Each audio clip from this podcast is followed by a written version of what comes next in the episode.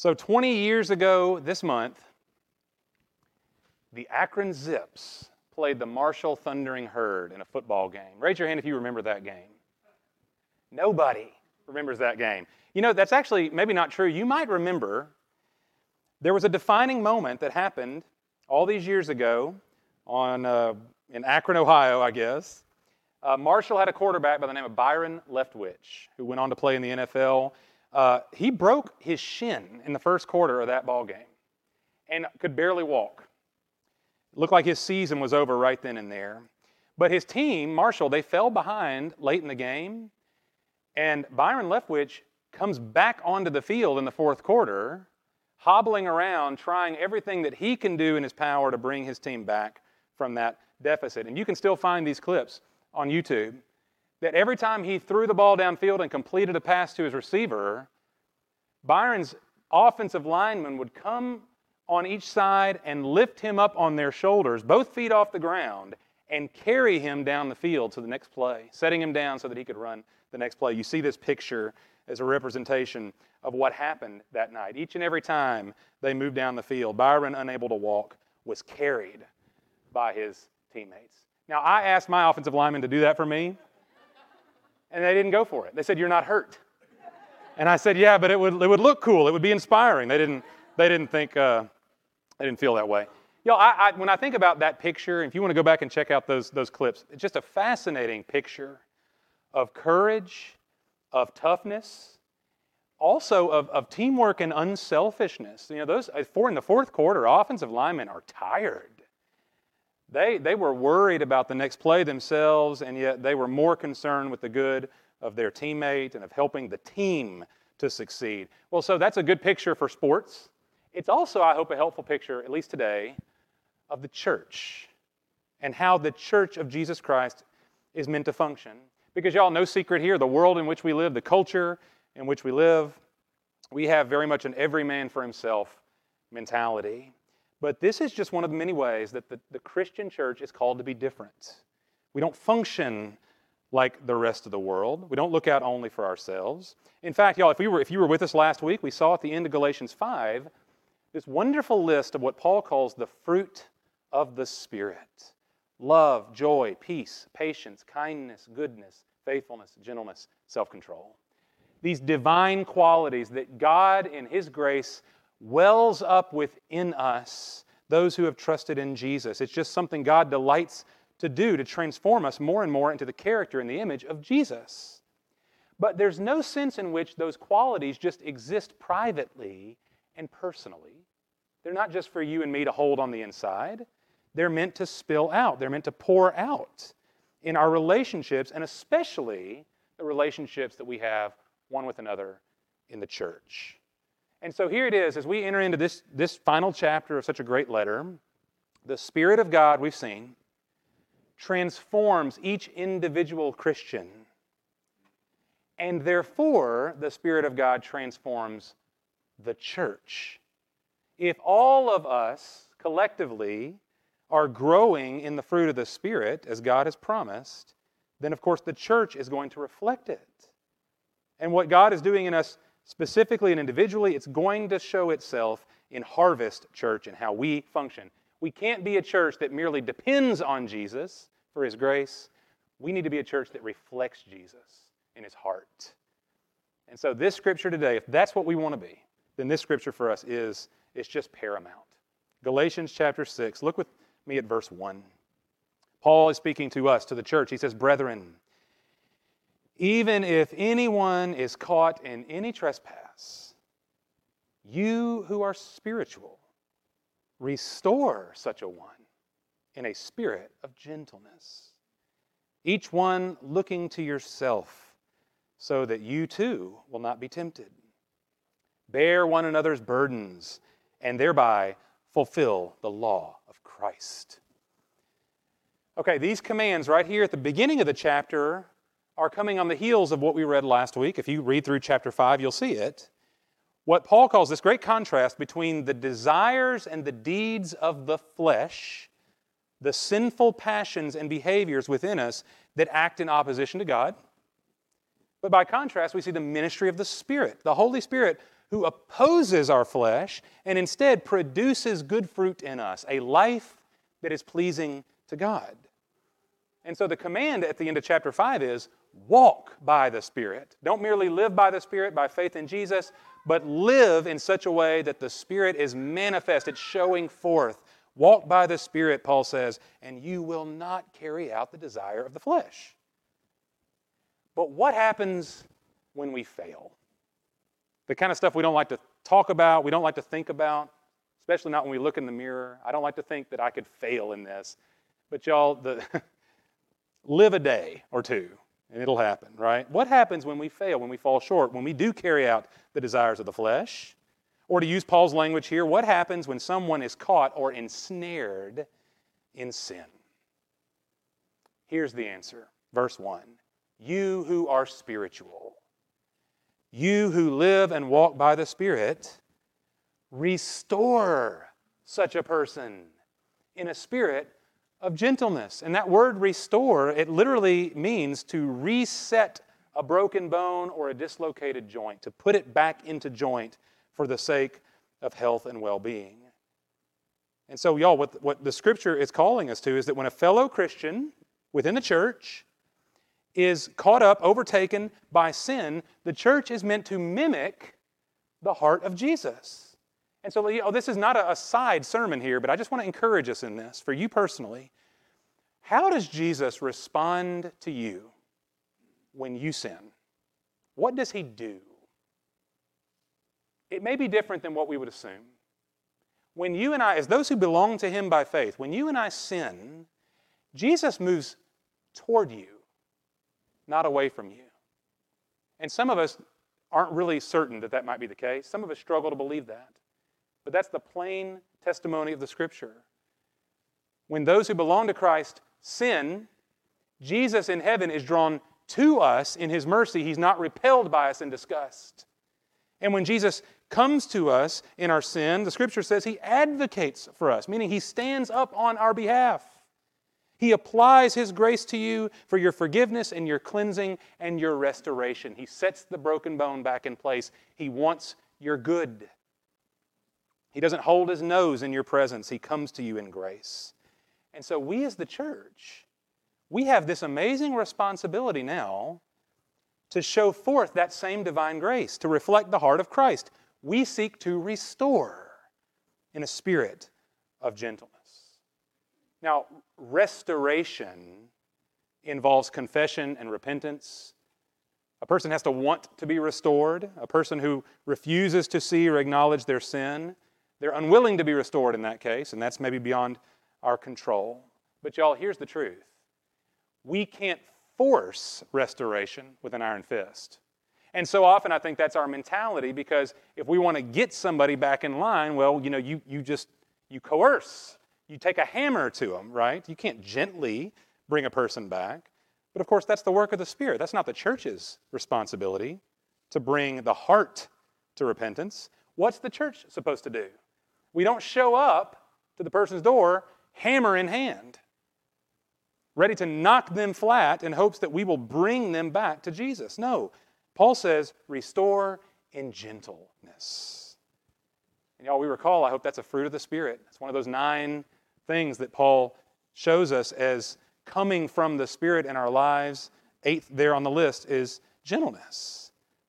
And part of how we become gentle, how we show forth this this uh, kindness and sweetness, is that we're willing to see ourselves for what we really are. It's called spiritual self awareness. And you see that in verse 1 and 2. Paul says, Each one looking to yourself, so that you too will not be tempted. You know, what that means is, you and I, I know my own heart, hopefully, and I recognize my own vulnerability to sin and therefore I will not sit in judgment over you in your sin. I will not treat you harshly or ungraciously because I know at the very deepest level you and I are both the same. We are both sinners and we are both saved entirely by grace, not by our own good efforts, and therefore we stand on common ground. So I can be gentle with you and you can be gentle with me on the basis of God's mercy for us both. We don't stand in judgment over each other. We don't crush each other in hopes of correcting bad behavior. We can deal gently with one another because we know what we really are. We know we both need the same mercy. One day, perhaps I'll need it too, and I want you to be gentle with me. And so we look to ourselves and we understand that we're all in the same boat. Now, I, this, this whole idea of the church restoring and gentleness maybe sounds good, but we struggle to really feel it, to really believe it, and to activate it, to live it, because we just can't come across that line of thinking. If the church knew who I really was, if the church knew about my sin, they'd run me right out the door. They would not embrace me and restore me. Or they might take a hammer and just crush me and condemn me and make me feel so guilty that I either have to grovel to find my way back in, or I might as well just leave and not come back. I'm no longer welcome. Y'all, when I say that, that's not hypothetical for some of us. We've seen it. And maybe for some of us, we've actually experienced it personally. And in that case, I'm so sorry. But I want to say with absolute resolution here. That is not the way of Christ. That's not what the church does when we actually live and walk by God's Spirit. And so I want to say this, and I want, to, I want this to be true. I aspire for this to be true. I know we do. Harvest Church ought to be the very safest place in the world for a person to come in their sin, to address their sin, to come to know Christ, and to grow in Him. Any, any attitude that says, I can't go there until I've figured things out first, until I've gotten my act together first. What a shame. This ought to be the safest place in the world to deal with sin. But it's only going to happen if it's something we commit ourselves to as a whole. It's got to be who we all are together. And see, that's what verse 2 says. Verse 2, such a wonderful command. Paul says, Bear one another's burdens and thereby fulfill the law of Christ. That phrase, that's a, that's a new phrase. Paul introduces it, the law of Christ. What he's probably referring to is something he said back in chapter 5 that when we love our neighbor as ourself, when we serve one another through love, we fulfill the whole law. The law has love as its center and its core. And so we fulfill the law of Christ when we serve one another in love. Here he calls it bearing one another's burdens. And remember, the context here is in our sin and our weakness. When we're caught in trespass, when we're battling temptation, when we've fallen and we're struggling to find the strength to get back up, Paul says, bear one another's burdens. Bear one another's weaknesses, you who are strong. Pick up those who are without strength and don't just please yourself. That's from Romans. That's what we're called to be. And so, y'all, we can say this with absolute confidence that in the Bible, you'll never find a place in the Bible where the church is commanded to just be nice. Just be nice. And y'all, I, hey, niceness is great. I, that, that's better than the alternative.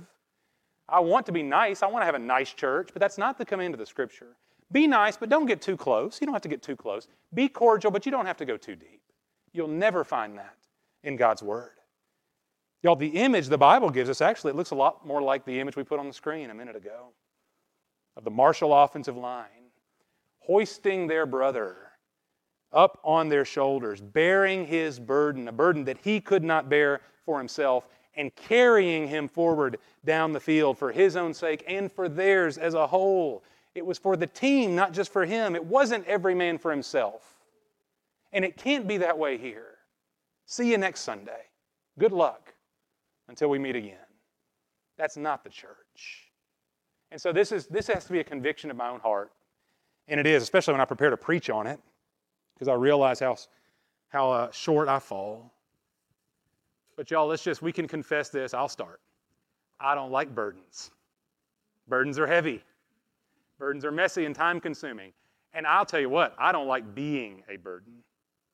And if I ever felt like I was being a burden, it would destroy me. I don't want to bother you. I don't want to ask for anything. I don't want to come from a position of need. But that might be, of course, that's why we're prone to show up on Sunday mornings smiling and well put together, even if we're being crushed by the burdens of life or sin or whatever else. I won't show it, I won't reveal it, I won't say it out loud because I don't want to be a burden. And therefore, I just live dishonestly. Have you ever done that? But, y'all, if, if, if we believe the scripture, and if we sincerely believe that the Bible calls us the household of God, we'll see that in a minute, the family of God, members one of another. If I actually believe that, if you believe that, then, y'all, the church should be for us like an oasis in the desert, like a warm fireplace in a world of bitter cold. The church ought to be that for us. That we actually delight to lift each other up on our shoulders and bear one another's burdens. It's, it's something we do eagerly, not under compulsion. Y'all, if we really believe what the Scripture says, and if the Spirit is at work in our hearts, that is not a burden to us, that's a joy that we get to love one another well. Y'all, we've got to move on in the, in the Scripture, but I just I want to speak this encouragement to us just loud and clear this morning. To all of us who sin and who suffer you are not a burden to Jesus Christ. In fact, the Bible says, cast all your burdens upon him because he cares for you. That's how his shoulders are available to us. Put it all on him, the Bible says. And the church ought to be the same way, where sinners are gently restored, where burdens are gladly carried. In other words, the church is just meant to reflect Jesus. And this is a great challenge to us because it requires all of us. This is not just the, the, the burden of an elite few or only the leaders or only those who have been around for a while, only those with more time on their hands. No, this is everybody's priority. That we would look at how Jesus has treated us and we would delight to let that grace spill over in how we treat each other. That's not a burden, that's a joy, that's a privilege. But God's got to reorient our minds on that, perhaps. And a scripture like this will do it. Now, we're not going to labor quite as much on the next point, but Paul gives us something that's going to stand in the way of what he's just instructed us on. The bearing of burdens, the gentle restoration. How might that be derailed? It's a single word it's pride. And you see that in verse 3. Pride will ruin this. He says, For if anyone thinks he is something when he is nothing, he deceives himself. But each one must examine his own work. Then he will have reason for boasting in regard to himself alone and not in regard to another. For each one will bear his own load. So here's the threat if the sins and suffering of others cause me to become proud and puffed up by comparison, Paul says I'm self deceived if your sins and suffering and hardship create in me a sense of, well, I've got some problems, but at least I'm not like him, at least I've never done that, then we have derailed this whole thing. Because for me, in this case, rather than me seeing my own sin, my own need, and humbly moving toward you, I've judged myself against you and I've separated myself from you. I see it as a ladder now where I'm up on a little bit higher rung than you are. And maybe when you get your life together, you'll catch up. And y'all, that is the kind of pride that won't just mess up this scripture, it'll destroy the church in whole.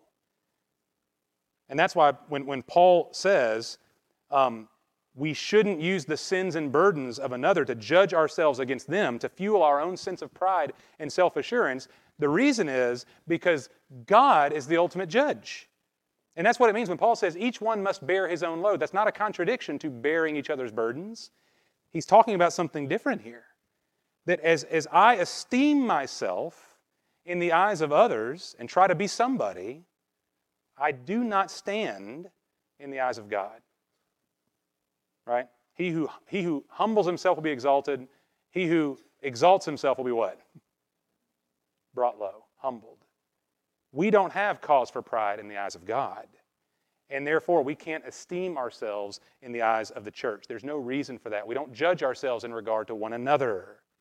That's the kind of pride that will poison the church and this grace that we're called to show one another. If we see people in sin and suffering, a prideful person will not be drawn in, will be repelled. Because I don't want to get dirty. And Paul says that's not the church. Pride will kill us. We bear one another's burdens in humility and love. Now, y'all, at this point, the scripture takes a slight turn, and I'm, I'm just going to acknowledge that this should have been two sermons, okay? So forgive me on this, all right? But it, it was Thursday, and it was too late to make, you know, the change. So here we are. Um, the, the sermon's going to change a little, a little bit, but it's the same principle. What does it mean to walk by the Spirit as the church, okay? Paul's going to give us, I'm going to break this down into three quick concepts here that all kind of enfold together. Paul's going to show us the need to share, to sow, S O W, to sow, and to serve. Share, sow, and serve. Look at verse 6. Share. The one who is taught the word is to share all good things with the one who teaches him. Now, y'all, this is, this is Paul saying we ought to support those who lead and teach us. And this includes, but is not limited to, uh, financial support. And so there, there is a biblical category. I'm going to be brief with this. There's a biblical category where those who work hard as pastors, as elders, as shepherds of the church, the church in turn supports these people to free them up to fulfill their calling for ministry. Okay? Two quick points I want to share on, on this specific scripture. Okay? The first is you notice in Paul's language, there's a willingness and a joy implied in this. The one who is taught the word is to share all good things. That is a generous, willing sharing there. Uh, this is not a tax on the church. Paul says we don't give under compulsion because God loves a cheerful giver. And so, with that, in saying that the, ch- the church is not taxed for the sake of supporting our leaders, we understand, I hope, that the pastors of Harvest Church, in this case, we shouldn't view the pastors here as paid employees.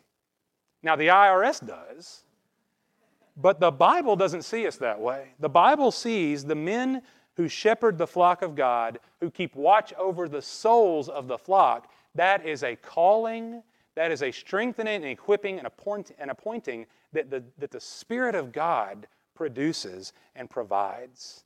And so I just want to say that as, as point two, speaking, and I can say this on behalf of our pastors of Evan and Aaron.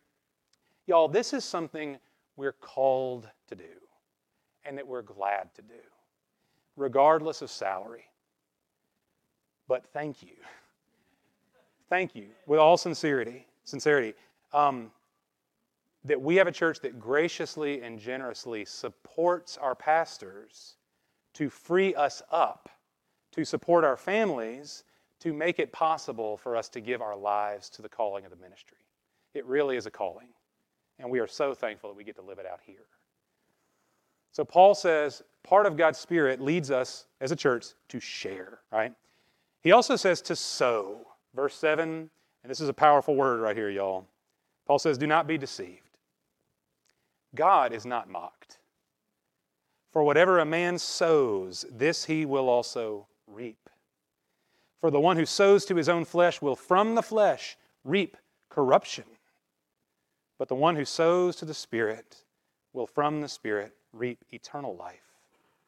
Let us not lose heart in doing good, for in due time we will reap if we do not grow weary.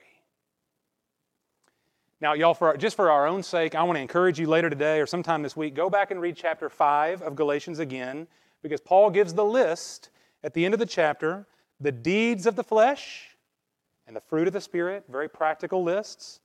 But this right here is the greater principle behind the lists. Paul says nobody turns their nose up at God. Nobody makes a fool out of God. No one mocks him. Everything we sow, we will also reap. Everything we do, all that we invest ourselves into, we will receive the outcome for it. You've heard this called karma. I call that nonsense. This is God, forgive me. This is a principle that God has sown into the fabric of the world from before the world ever existed because this is the character of God. It's called righteousness. And so, y'all, think about this. On one hand, if we sow to the flesh, if we invest in sin, we indulge in selfishness, we gratify the desires of the flesh. Paul says, from the flesh, we reap a harvest of corruption. And y'all, I hope we recognize the principle that's at work right here. You always harvest more than you sow.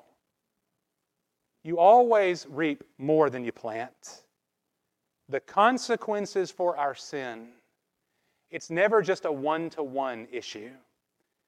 That we sow one bad deed and somehow we only get back the payment for that one thing. No, Paul says we reap corruption. That is a poisoning and a disintegrating of our lives. That's to say that sin doesn't just harm me, it harms you, it harms the people around me. It puts us at enmity with God.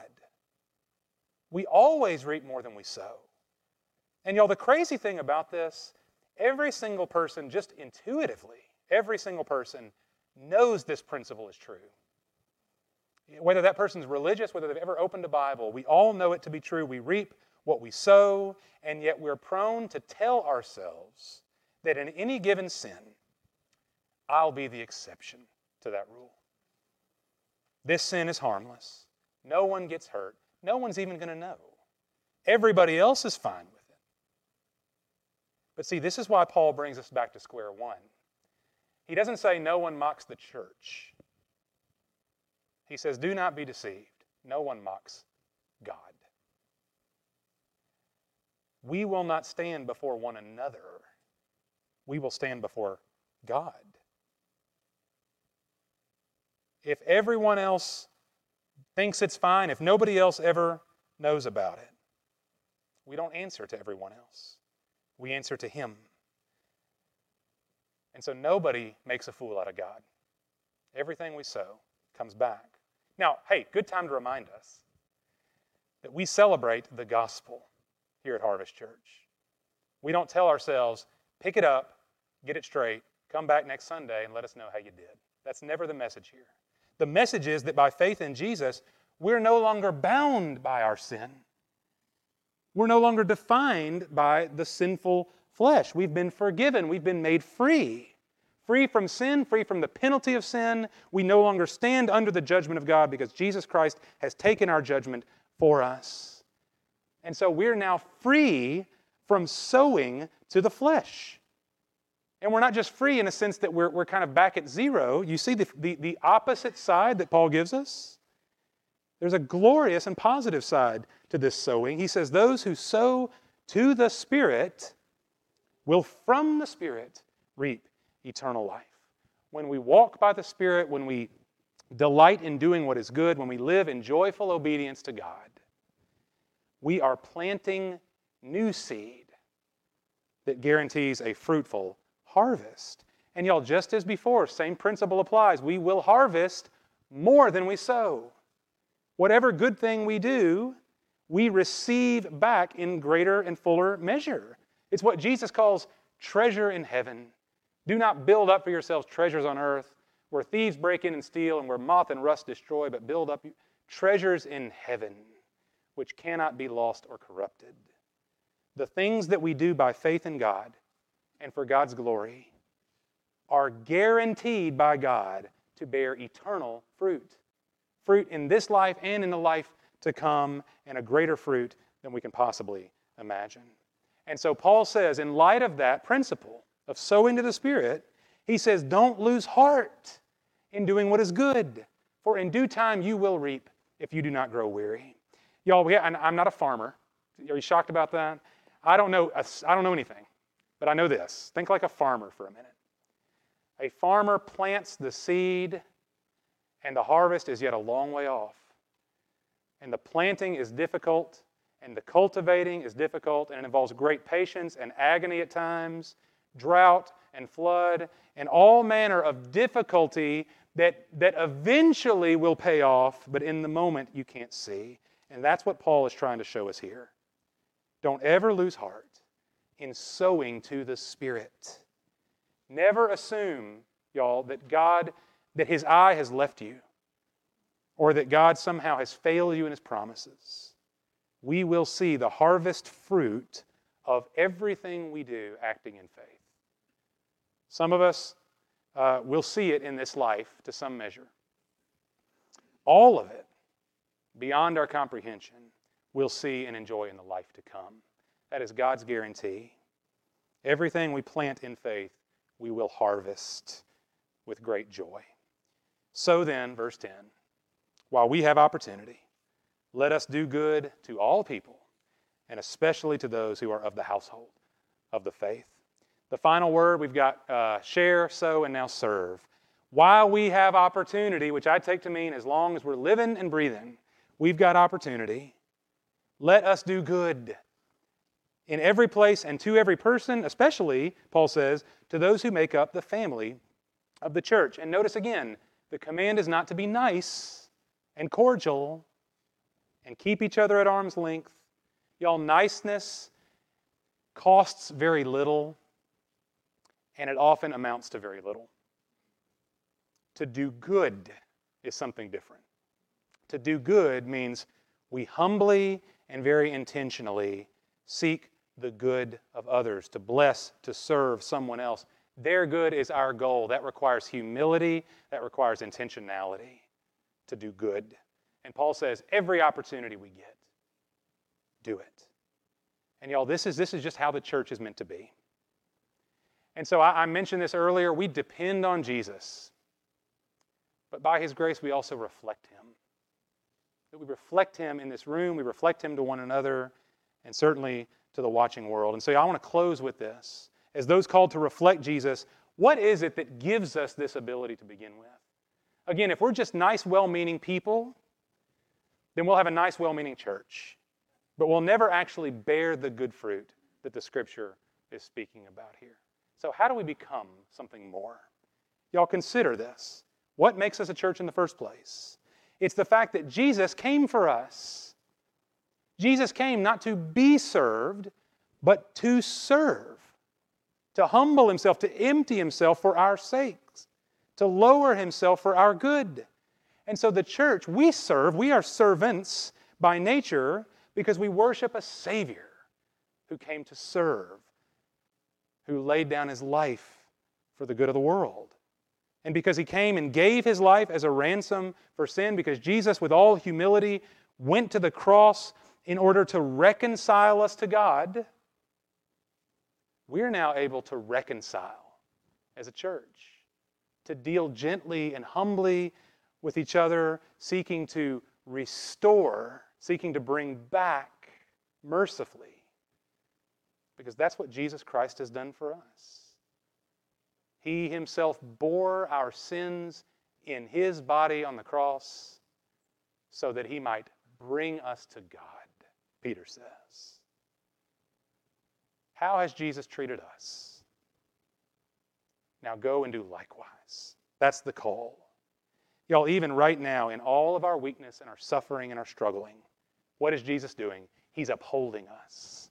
He's bearing up on his shoulders our weakness by his mercy and strength. Jesus has never done you wrong, he's never left you to yourself. So we now, as the church, get to bear each other's burdens in reflection of the goodness of our Savior. The same grace we've been given, we now get to communicate one to another. Y'all, we could go on, but let's not. Let's just pray. I mean, I, you know, there, there's nothing in this present moment that we can do to apply this. That's going to come when we dismiss. But right now, this is something we have to pray for. We have to want. And we have to trust also that when we pray for this, God, in His grace, actually answers this prayer. He's promised to do it, He's commanded it. There's no ifs, ands, or buts about this. God will produce this in a church that wants it. And so I want us to pray that we would be the kind of church where life deep down is defined at the root by loving, gracious service. That we would be a people who don't just trust Jesus at an individual level, but we reflect Jesus together as we sow to the Spirit and as we treat one another with grace. So let's ask that the Lord would do that for Harvest Church. Father, will you encourage us together this morning? Lord, help us to believe what we've read and what we're being called to do. Lord, uh, this, I, I trust that some of us, we just struggle to even believe, Father, that you're gracious to us in our sin. Um, and it's certainly difficult for us to fathom, to grasp that, that others would be gracious to us in our sin. And so maybe, Lord, we're prone to, uh, to withdraw or to, to put on a, a face, to, to keep quiet, to keep hidden. And Father, I, I just, I ask this morning, we ask today, Lord, would, would you root that out of us?